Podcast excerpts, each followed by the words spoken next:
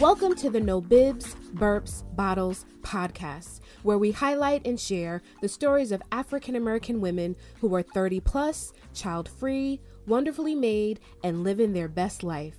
Remember, womanhood is not synonymous with motherhood. This is Dr. Angela L. Harris, your host. Come join me as we get comfortable and cozy with no bibs, no burps, no bottles. Stay tuned. Welcome, everyone. I am so excited to have you joining me for another episode of No Bibs, Burps, Bottles the stories of African American women without children. I am your host, Dr. Angela L. Harris, also known as Doc Sarah, and we have a special guest in the studio today. A lot of the other guests have been by phone call, but I'm so glad to have a guest in the house with me. So I want to tell you a little bit about my guest, and you guys are going to be so excited to hear from her.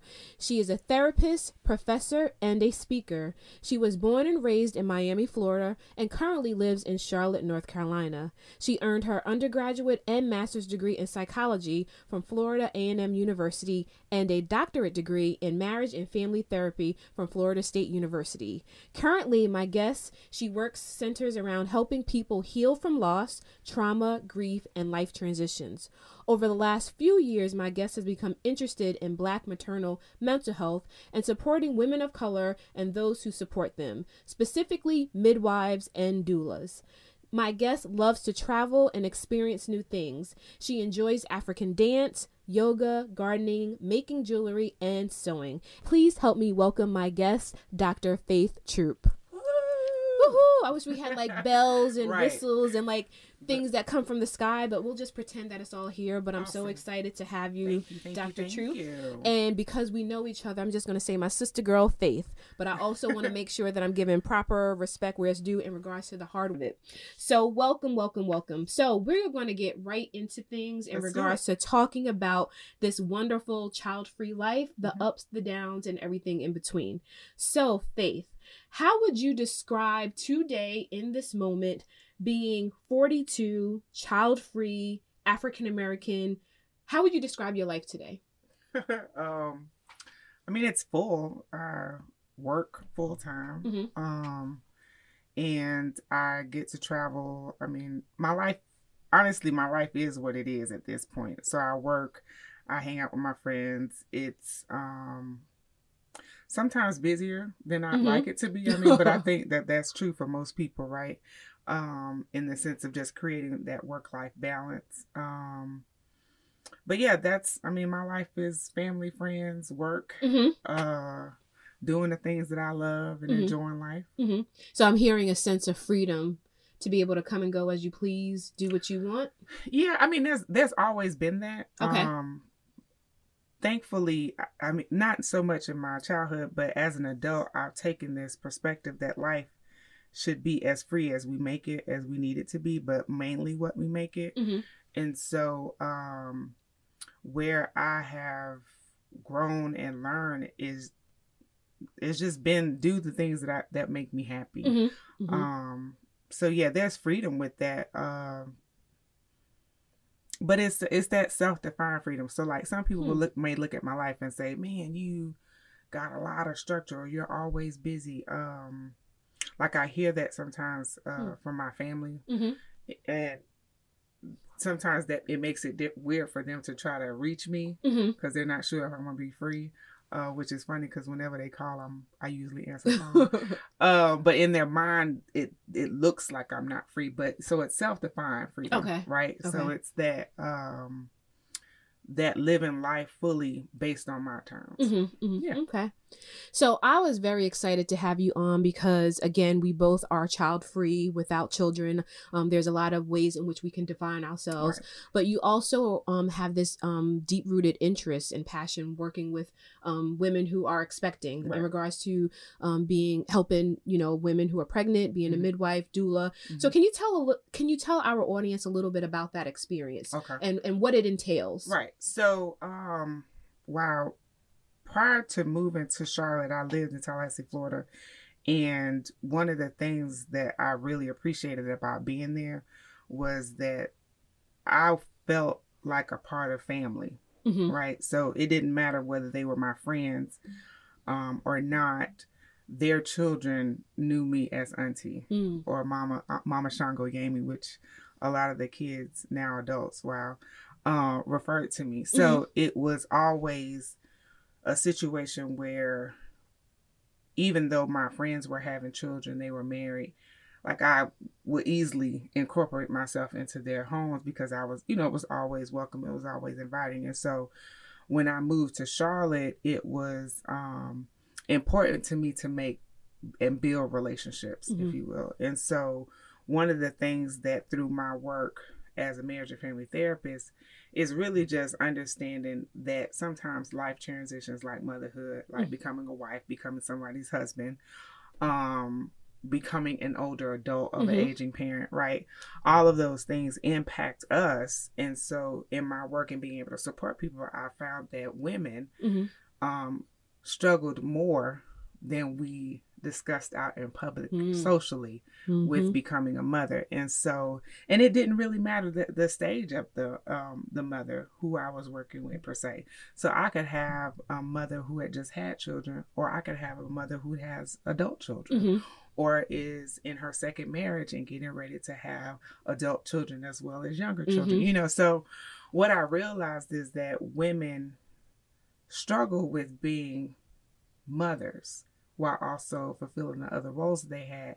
And to me, that was like, oh, wow, that's something that I could do to help women. And that kind of morphed into this really gaining an understanding around some of the statistics around Black maternal health mm-hmm. in general, right? So, looking at some of the death rates, the um, health complications, mm-hmm. right, as it related to just women of color and maternal health. And I'm like, man, I wonder if what this looks like from the mental health perspective. Well, mental health and physical health, mm-hmm. they all come together, right? Yep. So stress shows up in many ways for all of us. And so I started to partner with, um, I actually didn't even partner with her at first. Um, I met a doula, Fametta Darling, who's in the Charlotte area, who was hosting a video around midwives, and I want to say it was like Mississippi, mm-hmm. but I think it was in the U.S. But um, the documentaries focused on like just the history of midwifery in the black community and how that is how we supported raised cultivated healthy babies in our in our um in our communities in our neighborhoods. And so just looking at that and i was like man surely as a mental health professional i could be of some help, of mm-hmm. some something. And I thought that I wanted to be I did want to be a doula and God knows in my next life I would love to. um and so from there I met with her and I was like, you know, I really want to be able to support you in your work around you know, just us having healthy moms and then healthy children mm-hmm. in mm-hmm. our communities. And she uh, is genuinely committed to, you know, maternal health. And so I wanted to support her in that. And so she brought me in to help her with her doula training mm-hmm. program. Mm-hmm. And I go in, I provide some uh some knowledge around just mental health, what that looks like, what complications they may see as a doula in the home because I mean you're in community people's communities mm-hmm. mm-hmm. ultimately mm-hmm. like you're in their house you're in their living room and so I wanted to be able to provide them with just some information around what they could look for, what resources they could help, you know, find and help to support their mothers. And through that work, it just morphed into, you know, one of my passions being Black maternal health mm-hmm, mm-hmm. and looking more specifically at not just supporting women who are mothers, but also those women who support them mm-hmm, mm-hmm. and men, because um, God knows there are many fathers out there who are also dealing with the transition of becoming a parent but it just seemed to be an all encompassing thing mm-hmm. you know that that work that comes out of just being around people and understanding that you know as black women but as women in general but as black women we have so many like expectations mm-hmm. right placed on us that mm-hmm. when we then look at motherhood it's like well shoot you should be like the best mom ever or you should be able to handle a full-time job and be the best mom mm-hmm. ever without complaining mm-hmm. right or without struggling and so um that's where that came from. So it was just so much. Like it was, it just, it was so much, and I really wanted to be able to help Mhm, mhm. ultimately. Yeah, that sounds like a good journey, and Right. just it seems really interesting to be, like you said, in in the midst of the Mhm. community, really supporting a woman through that journey. Right. So it kind of um had me think of another question. So again, be, you yourself being without children, and then really being in the midst of a woman who is about to have a child or thinking about having a child. Um, are there any things that are brought up for you emotionally, spiritually, as you see yourself child free, but Mhm. helping another woman become a mother? I mean, at least not yet. I'll say that. Okay. Um, only because I think what. Well, let me put it this way. I don't personally, I, and I'm I'm answering this based off of my assumption of what you're asking me. Um, I don't have an emotional tug or me. Only because as a therapist, like there's that there has to be Mhm. that kind of a, a separation. Now, there had you asked me this maybe 15 years ago hmm um maybe i have a different answer but when i first started working as a therapist out in community because i've always done community work like Mhm. i've always been that person who was in people's homes and things like that.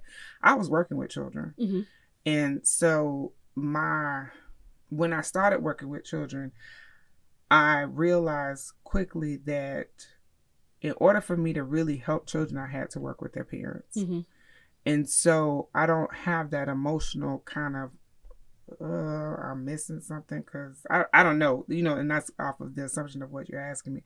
I don't have that because at the end of the day I know we all doing the best we can with what Mm. we got. Yeah, ain't that right? Right? Amen. hmm So it's Mhm. like, mm, you know, we all doing the best we can with what we got, and in this moment, I'm here present to support this person, hmm hmm and so, um, yeah, Okay. Okay. not so much. Yeah, Yeah. yeah.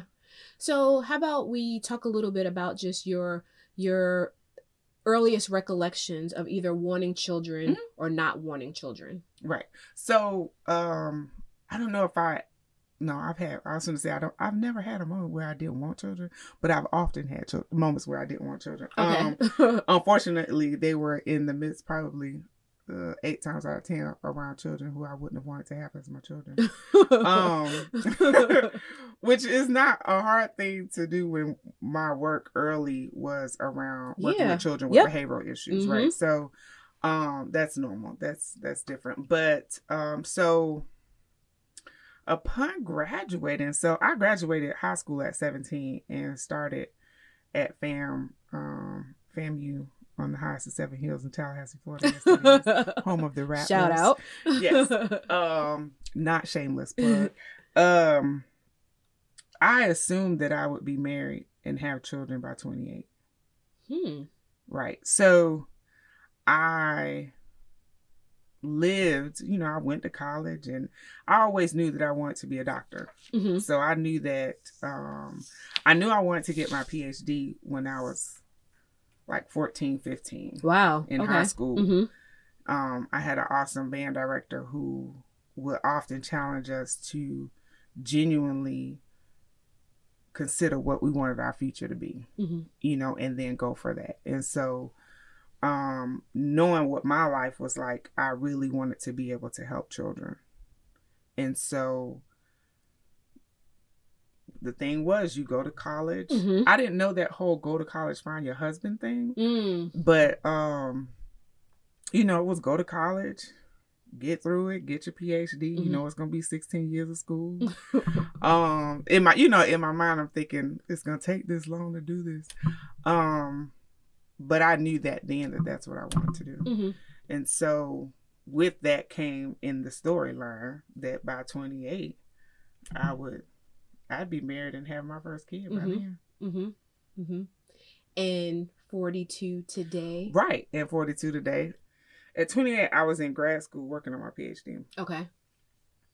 and i had no husband potential right you know, there there was no man on available. I was in the. uh speak real hood right here.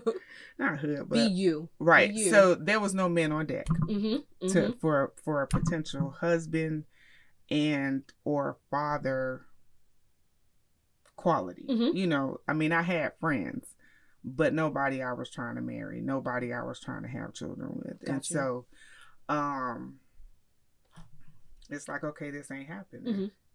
But then thirty came, Mm. right? What happened at 30? Tell it.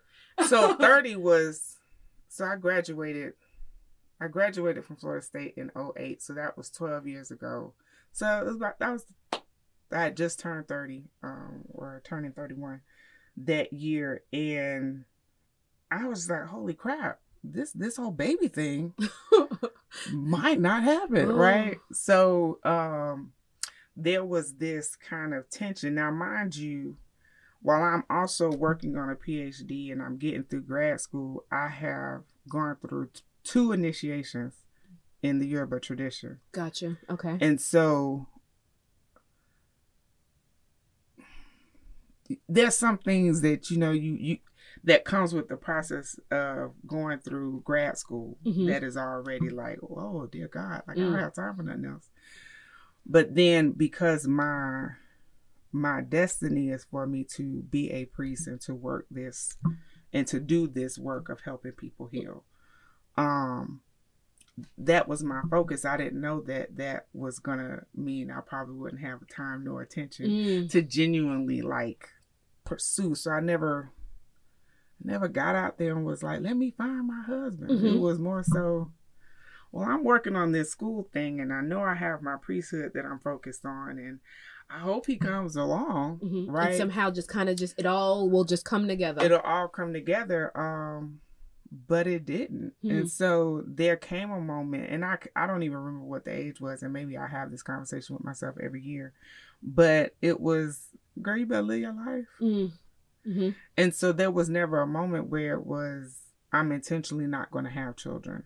hmm Um, it, I was intentional around not having children alone, Gotcha. right? Um, because I know that I'm a go getter, and I know that um, I have dreams beyond sometimes what people can imagine for themselves, hmm and so I knew I would need help.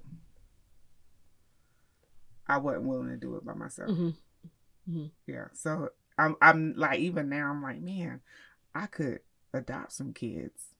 But in my mind that means I'm gonna get my homegirls to to do some co parenting with Mhm. me. You know what I'm saying? So I Mhm. don't plan on doing it by myself. Um, but yeah, I just my life came became this childless reality and Mhm. this married less husband less Mhm. real you know reality and so with that came the reality that I still need to enjoy it. Yeah. You You still. hmm Right? Children aren't gonna. Children are great. Hey, um, but I w- I didn't want to not live. hmm Like that that wasn't an option. hmm Um, and I didn't want to sacrifice my happiness. hmm hmm Thank you for sharing that because I'm just and there's so many women I think that has gone they, they have gone through that experience Right. of having this plan like 25, 28, 30 it must happen Right. and I hear you saying that you were living life, Right. grad school, uh, pursuing other passions and you look up and 42 and you realize that plan at 28 didn't happen. Right. At 30 it didn't happen. 35. So is ha, has there been a sense of mourning or have you been Oh God, yeah. okay? I'm a strong believer because of um I will not say this applies to everybody, but I know that for me, one of the things about life and allowing me to continue as a priest, as a therapist, is that I strongly believe in grief work. Mhm.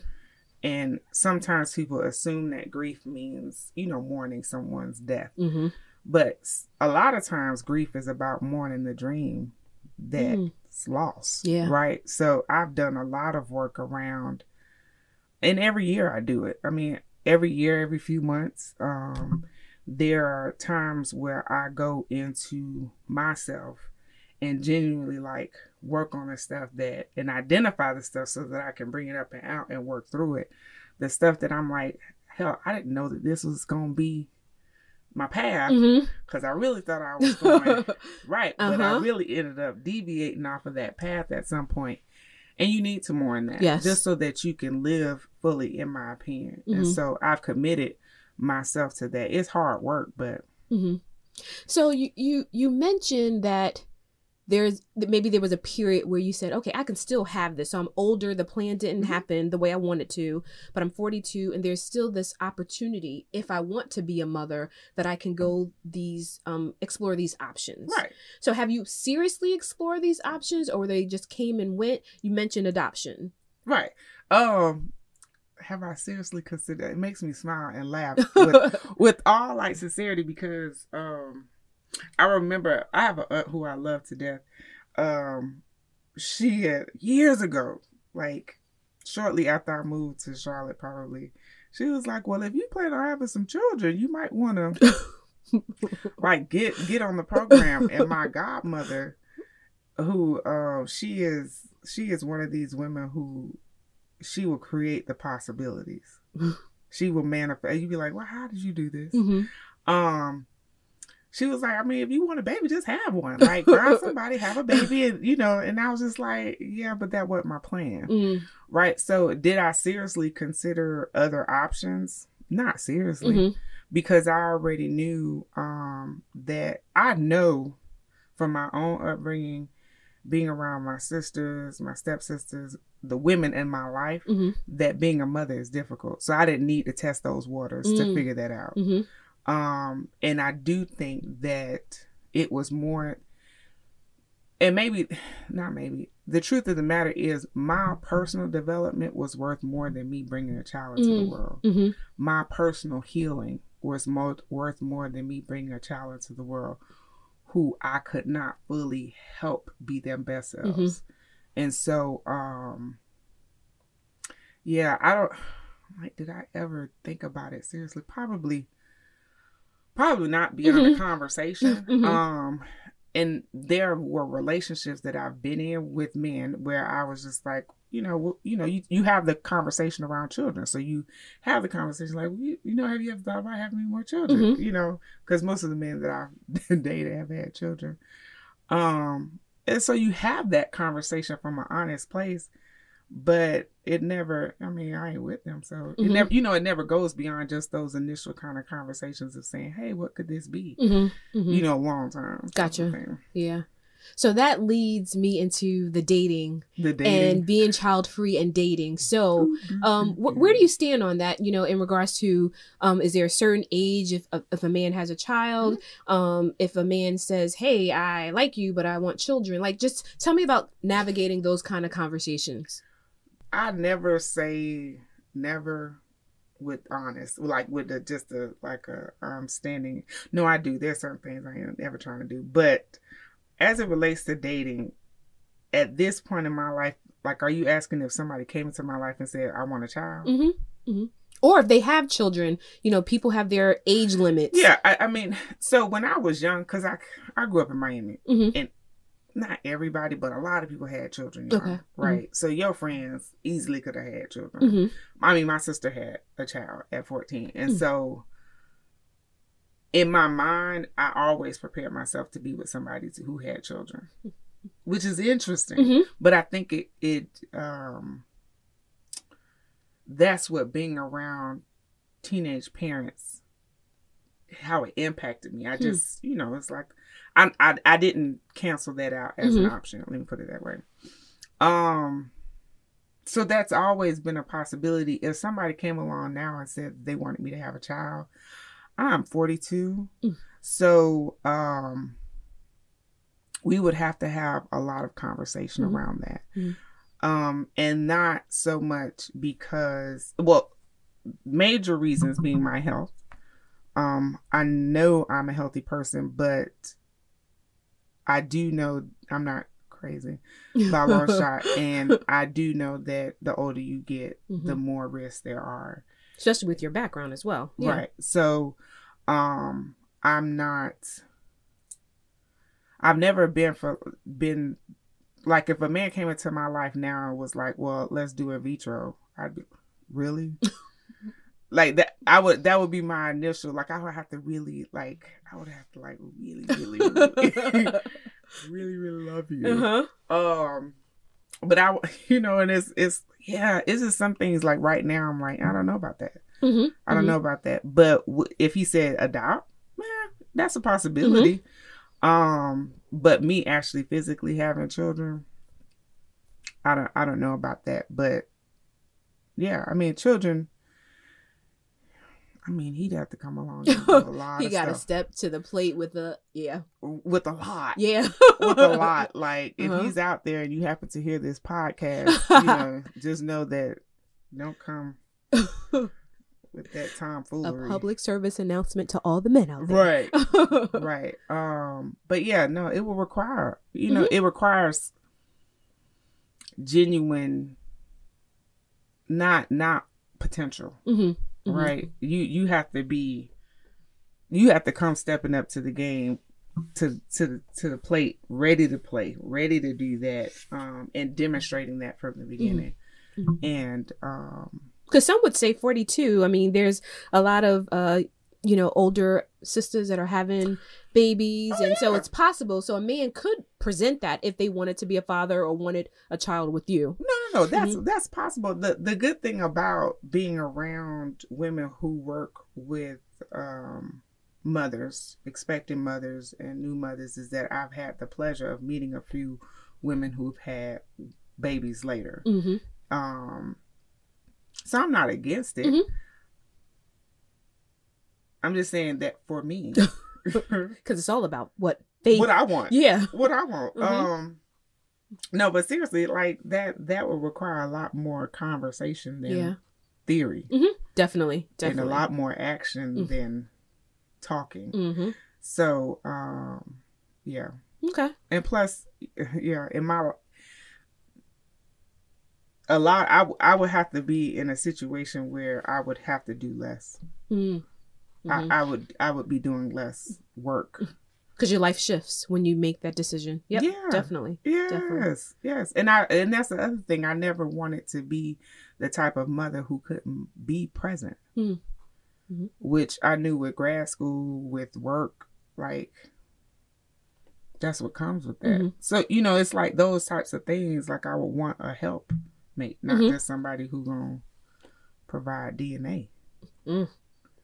Yeah Right, You're right So- about that. Yeah. So when you are dating or dates that you've had in the past or Mhm. even just potential dates, um, I know I've, I've talked to a few guests and especially when you are living your life and it, it's, you can come and go as you please, Mhm. dating someone who has maybe a newborn or someone who's poor. So, so is, it, is there is there limits for you? like, are you are you open to being stepmommy? How how Oh, involved would you want to be? That is funny. um, real talk. I have a client who I always think of her because she's she makes me laugh on my inside.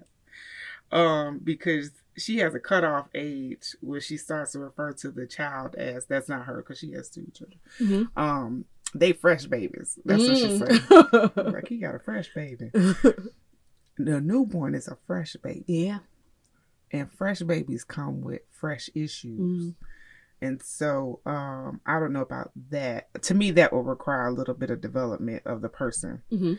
um, him, not me. Mhm. Um, pr- prior to us even really being able to date. But am I open to being a stepmom? Well, yeah. Okay. I mean, but the thing is, is that I'm not. I don't advocate stepmom becoming mom unless the mom is not present. Mhm. Uh, say more. Say a little bit more about that. What do you mean by that? I had a stepmother who had four daughters. Mm-hmm.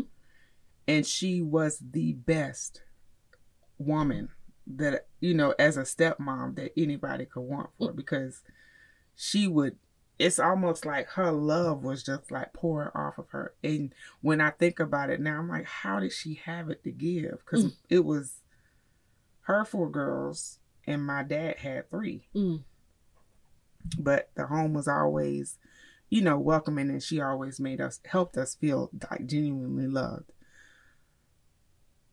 but never once did i ever feel like she tried to outdo my mom Gotcha. Okay. right so she was the type of woman who would you know you need to you need to spend time with your mom and you know you would she would never get in between that Mhm. you know she allowed my dad and my mom to still be our parents but she was an awesome person, Mhm. you know. And so, yeah, to me, I would would want to in some way replicate that um as a stepmom to be an awesome stepmother, Mhm. but not be the mother, Mhm, you mhm. know, and still allow for that. Cause um I mean, I'm not crazy. I still know that children need their mothers, Definitely. Yep. you know. Mhm. So It sounds like your stepmom was awesome because I think sometimes that's hard for some women to navigate Yeah. depending on the relationship and right. trying to be number one, but Mhm. also recognizing this child that is not yours unless the parent has passed away Right. or they're just not available, that Right. they do have a mother and actually encouraging that type of relationship. Right. Yeah. Okay. So we talked a little bit about dating. I'm curious to know, and I, I know a little bit more, but if you can maybe share with our audience, um, you know, family, friends, aunties, cousins, being child free, have you ever experienced any pressure? So at any points in your life or even now, kind of like, when are you gonna get married? Why don't you have kids? You should have done this earlier. Like, did you experience any pressure? Um, I I think the the most amount of pressure may have come, which it wasn't like a you got to do this type of a thing, but it Mhm. was a if you want to do this, like you might want to get Like your aunt said, get on the bandwagon. Like, we need to start right. this now. Um, as far as my both of my parents, so my mother passed when I was 13, Mm-hmm. so I did not have that type of push, you know, to uh from her to marry and have children. Um, and then my father, he was around, but he wasn't really. So, you know, his thing was when he was available, you know, he just wanted me to be happy okay. type of a thing. And so, and he didn't want me to settle. And so there wasn't that like pressure that I hear people experiencing hmm um, from their families in that sense. Um, I think honestly, the most of my pressure may have come from myself Hmm. when I, you know, when I was genuinely like, holy crap, like I ain't got no kids. Like, what the hell's going on?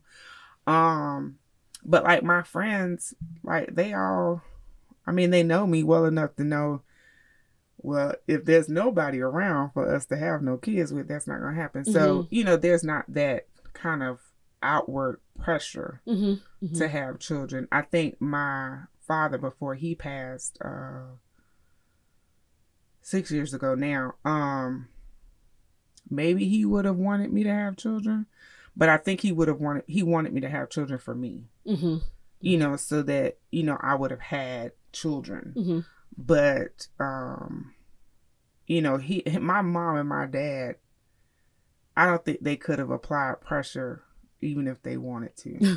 hmm Um, only because like my dad, when I was I was in grad school still, he um we at times we would have like conversations about our upbringing and you know, one day he was just like, you know, I told your mama I didn't want no kids. Mm. Right. So Hmm. but you got three of us. And actually they had four. My the sister in between me and my middle sister uh was born stillborn. Mhm. And so I'm considered like a rainbow child. That's what they call them now. The child born after. A death. Ooh, I never heard that term. Yeah, I had neither, but um, with my work with maternal men- Mhm. uh, mental health, you learn these things. But um, yeah, he didn't want children. And my mother, she was a nurse, and she did not have time to have raised children. Hmm. And so I learned I learned as an adult that that's not the type of parent that I want to be. So that type of pressure for me being a parent wasn't really it Mhm. wasn't you know it wasn't a thing one because my my mother was had deceased was deceased by then and my father wasn't really around like that to be able to apply that type of pressure. Mm-hmm. So Wow. So I I feel like I want to acknowledge like the reaction that I had because I don't know in the moment if you had the same one that I just had Mhm. to hear from a parent. I told your mama that I didn't want you right, and your siblings, and then you have three. right.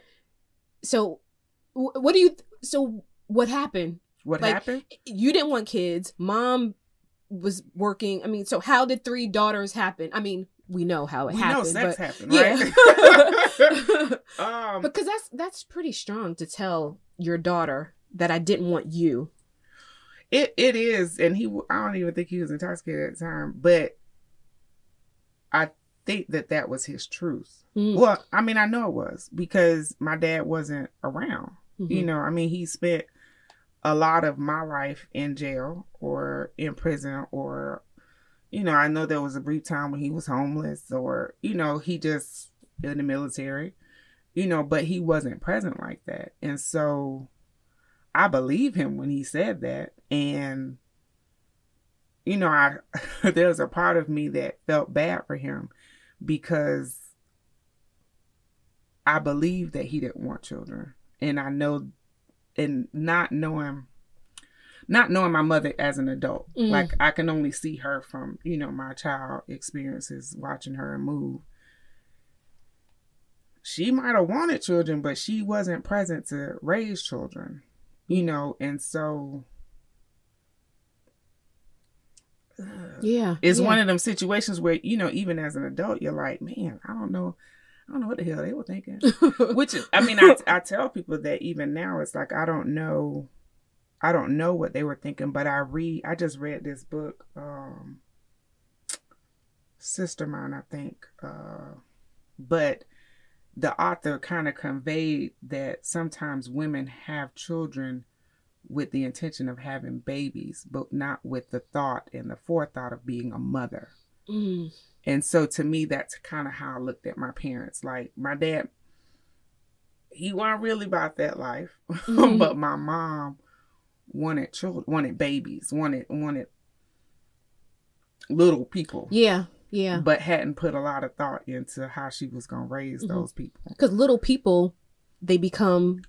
Yeah. Or we all have yeah, needs. yeah. Or you know, they they have needs that you don't meet, hmm right? And so um yeah, that just wasn't an Mm-hmm. option. You know, so that that type of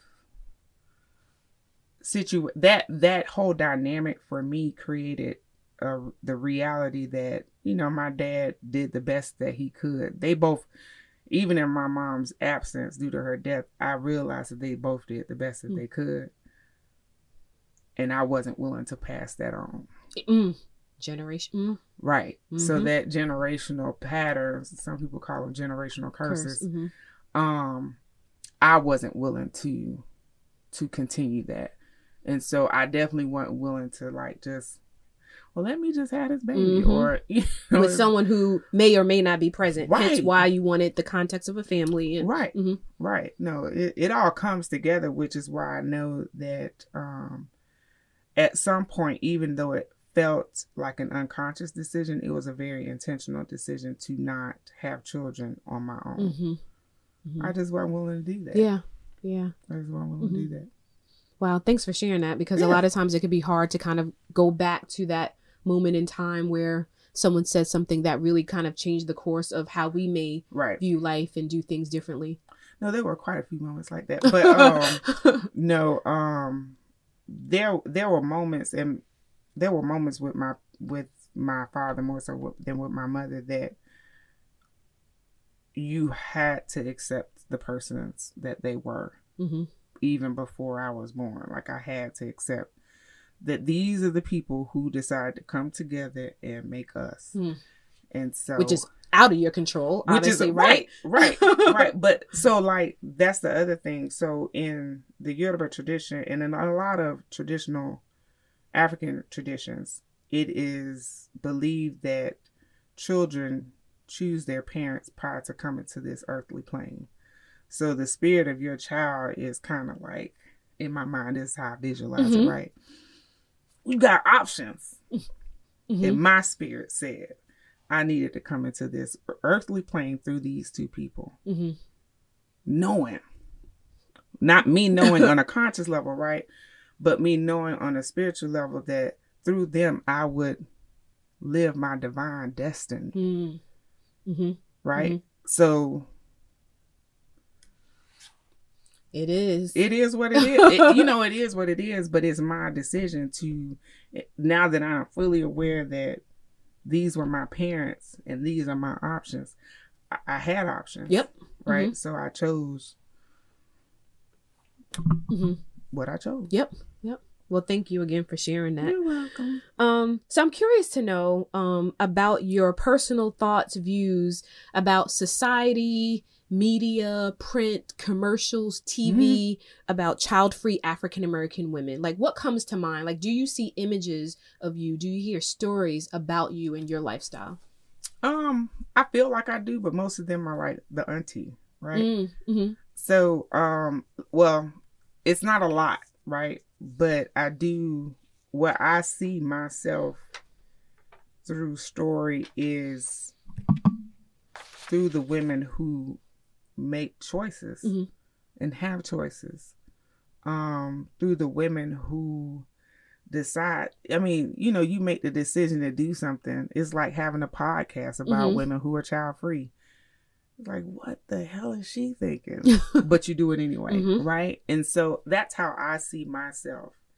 Um, because I don't have children, but I don't think that that's our only story, right? And so, you know, I'm blessed to be around people who see me and see what I bring to the table and know that it doesn't have to be children. Mhm. Mhm.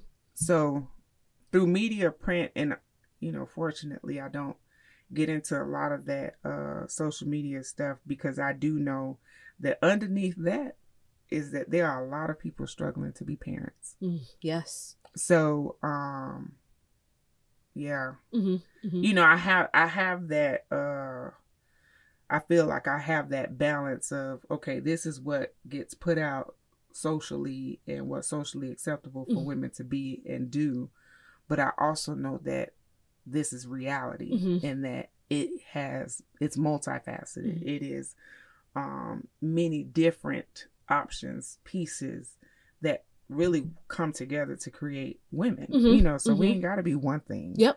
Mhm. because we're already multiple. Yep, exactly. and that's what this experience, your story, my story, um, the stories of African American women without children, Right. we come to the table um, bringing so many parts of ourselves. Right. And there's just this one piece that says, okay, right now in this given time, I'm child free without children, but that doesn't mean that our life is unfulfilled. Mhm. Um, and, and that's why we're celebrating you Right. today. Oh. So, um, I want to go back to your experiences being a priestess, Mhm. and it seems like you almost kind of have your your foot in both worlds of Mhm. being a child free woman, but really, um, kind of seeing the experiences. And you talked about you know that there are some women Mhm. who want to be mothers, but they're having a difficult time. Right. And so, how do you help? Can, can you share a little bit about how do you inspire, motivate, Mhm. encourage as you um, are a priestess Right. and a mental health professional? Mhm. What does that look like? How, what does it look like to support women Who who are, are already parents, who are or already struggling, mothers? trying to be mothers? Trying- So, usually, how I work with women and couples, right, around preparing for having children is that I genuinely encourage them to take on the life that they want. Mm. Right. So and and sometimes that's difficult because I think the external message is from society that until you have children, like you should be waiting Mhm. like right your life should be on hold type of a thing and it's like no so like what do you want this family to look like Mm-hmm. what start working that out now like Mhm. live that life now so that when child comes baby comes that you're ready Mhm. right so you prepare your life for this you um consider how, what it is that you want to give to this child what it is that because what i find sometimes is that they prepare for the birth it's kind of like when couples come to me for cou- couples therapy or Mhm. marital counseling they plan for the wedding Hmm. right? So parents will plan for the birth, but they don't think about, okay, well, how stressful is this thing going to be just to conceive, right? Or how am I? Go- how is my life going to change now? So I try to work with couples around reducing stress, Mhm. right? And cre- so that's what I mean by creating a life. So if you working 60, Mhm. 70 hours, you know, people nowadays have a full time and a part time Mhm. it's like well how how will a baby come into that situation and then when will you have the energy? You know to even enjoy your your partner so that y'all can come together and create this child. Hmm you know um so i do really try to support couples around that work and really understanding and i don't define that for them. They define it and i support them with that right? Um when it comes to parents who already have children sometimes what happens with once the child is here again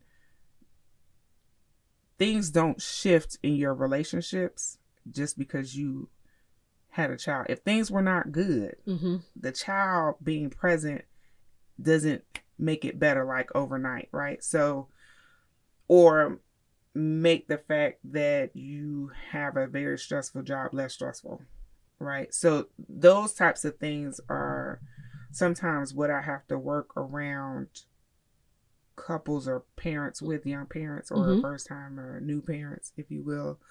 Because the other thing is, is that we have such high expectations for ourselves. So like you know it's it's like the the parents who think that they should be able to work a full-time job come home and have all this energy Hmm. right to love on Mhm. dote on you know and be excited because you got a child to go home to it's like no i'm exhausted and i wish this child would just go to sleep hmm you know, and the guilt that comes with that and the shame that comes with having those feelings that people don't feel comfortable expressing. So the other side of that is really working with parents around not taking on so much guilt and shame related to being a parent. hmm Like it's hard work. hmm And so, um, any way that I can support them, and a lot of times it is around just accepting and showing self compassion. That you know, anytime you question whether or not you're doing a good job as a parent, you probably on the right path. hmm That's you know that's what I try to get parents to see because it's hard. yeah. it's Yeah, hard. yeah. I was talking to another guest, and um, it was a, a brief conversation about the jobs that we do and how um, working with parents in a college setting, a question could come up like, "Do you have kids?" Right. You know, we're talking about their son and daughter who might have disciplinary issues Right. or whatever. Does that come up in your work? You know, like, are there questions like you're trying to counsel me, but do Mhm. you have kids, and how do you deal with that? So I learned quickly working with children in their homes and parents in their homes. hmm um how to or maybe I would like to believe it was quick. Um let me put it that way on how to deal with that because I was fresh out of grad out of undergrad. So I'm like 22, 23 going Mhm. into people's homes.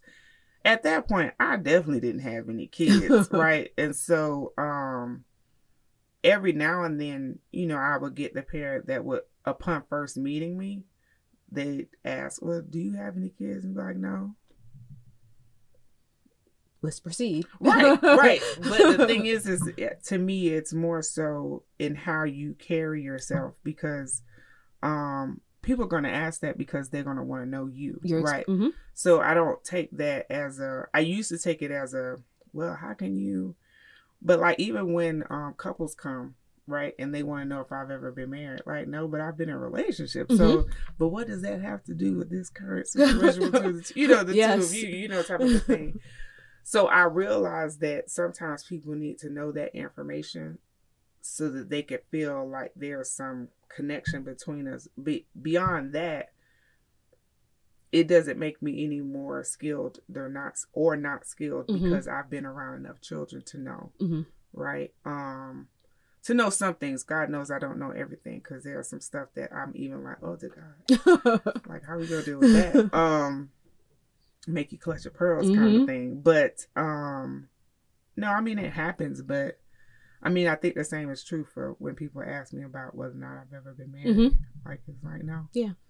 And no, no, but I have the degrees and the years to show you that I can do this work, right? You know, and I try, I try not to, To- uh, to pull a degree. I try not to pull the PhD card because you know sometimes, Of course. um, in my regular dealings in the community, like most people probably don't even know that I have a PhD, Mhm. only other than the fact that they've either seen me do something or something like that. But I very rarely use that, Mhm. right? Even other than like, because I I like to be referred to as Dr. Faith Mhm. um, versus my full name, um, and that comes from even when I was working in homes like my clients would call me Miss Faith, and so or you know my friends' children would call me Mama whatever. Mhm. You know, so it's like that that came because that's something that I wanted, not so that I can like whip it out when I felt disrespect. Now, don't get me wrong. Every now and if you then, have to. every now and then, you know, you have to lead with it. But no, um, it's it, it just comes with it. But I I think that comes with working with people. People want to know what you what you know, Yeah, definitely. who you know, Yeah. right? So let's talk a little bit about legacy, Mhm. right? Because a lot of times legacy can be connected to, you know, you have a son, Mhm. carry the last name, future generation, Mhm. um, passing on a continuation of the family or the extension of the family tree. Right. And when you don't have children, there we, we sometimes have to think differently about who we leave our legacy to. Right. What is our legacy going to look like and be like? So Right. have you thought about that and what what is your legacy? Right. What will be your legacy? God only knows. Um. so I think there was a point when I genuinely, as an you know, as an ancestor priest or a priest of ancestors, um, you realize that you need somebody to call upon your name Mhm. so that you are elevated, so Mhm. that you are elevated into the spiritual realm and you're there at peace, right? So, um, the people who typically do that would be your children. hmm I have community, hmm right? And my community has children who I hope will call upon my name and know that genuinely that at the core of who I am, I was a good person hmm and that I brought good into the world and that I wanted not just myself, not just my family, but for our community to be healthy. hmm um I lead in my in my opinion, my my plan, my goal, my legacy is that people know that I was willing to help and not just sit back and be the person complaining. hmm And so um that's my legacy. I mean, I hope that um you know, I do that, but I have a niece who has three kids, bless her heart. Yeah. Um and I have a nephew Okay. um I have friends who have children and I got community. So, you know, I had to get past that traditional oh boy, who's gonna like who's gonna take care of me? Who's gonna like carry on my name? And you know, my dad's um my dad's name ended ends with us because he brought three children, three female children into the world you know if you marry and all that kind of stuff but um yeah i that was another one of the things i had to grieve and, Mm. and release you know years ago because and see it differently Mhm. right so that I, I had to grieve it so that i could see that no it doesn't end with me because you know with every child every friend of mine whose child i touched Yes. look you do Mhm. good and you bring good into the world Yep. what I whatever I've done for you, all I ask is that you pass it along Mm-hmm. to the to children beyond you. So look, that's that's the plan, yeah. That's yeah. the plan. And that's a good plan. right? That's a good plan. So so as we sit in our 40 something being fabulous, Right. child free and Right. wonderfully made, um what would you tell a young sister, Mhm. maybe 25, really kind of saying for herself that she does not want children and being okay with that but feeling the pressures of society maybe a partner friends that you know you need to hurry up and have a kid like ha- what would you say to a sister I mean, it with all things that sound absolutely ludicrous, people gonna say don't do it. So like, why would you do that? Why would you wait? Why wouldn't you just have children and get it over with? Why? mm-hmm. so you know it's like be inquisitive be be open to being Mm-hmm. right and living um i've had experiences that i would not have had had i had children right because it shifts things for you even in just how you see the world and so um yeah do you yeah do you at the end of the day because no one is going to be able to take on that for you Mhm. not in the way that you would um and so it's more important that you live fully your life than trying to live somebody else's. Facts. Because once you have children, things shift. Yeah. And and it doesn't necessarily have to mean like it shifts in a bad way and that having children is a bad thing. But if you know you don't want to have children today, that might change in two years. Definitely. Yep. You know, so you never know. But I mean, live, Mm-hmm. Mm-hmm. mm-hmm. live, Live and do you. live, and do you. Do you? I would like to ask you any regrets or anything that you would do differently. Hmm. I probably wouldn't have given time to some of the men that I did, Mm. but Girl, that's a whole different episode. A whole different podcast. but no, like genuinely, even in all my relationships that I've had with my friends, with men, with my parents, Mhm. with my family, with my siblings, I don't regret. I don't regret that those those things because they made me who I am, hmm and like I'm trying to be thoughtful about whether or not I would genuinely regret. It. I don't think I would Okay. only because like at the end of the day what if this is like my what if this is my gift from the creator Mm. what if this life Yeah. and all the the things that i've experienced to date were like divinely created for In me order. to Mm-hmm. you know for me to have Mhm. so i probably would have cried less tears you know what i'm saying Uh-huh. I would probably wor- I, I would worry less. Mm. But um no choices and decisions that I've made to date, like they brought me to this point and I'm very blessed. hmm You know, um no, I don't have what I thought I was gonna have at 17, Yeah. 18. But I have more than that. hmm You know, I wouldn't have been able to like conceive being a doctor with two initiations and, you know, just being able to like make decisions and know that, oh, I did that. hmm Like I, I don't I don't know what else I mean, certainly there are other options um that I've seen kind of play out for other people, but I'm pretty thankful and grateful for what I have. So yeah. No regrets. Nothing you do. Just you're you accept where you are today. Most definitely, because there are times when I'm like, man, I could have had somebody's children right now. well, I- and you know what?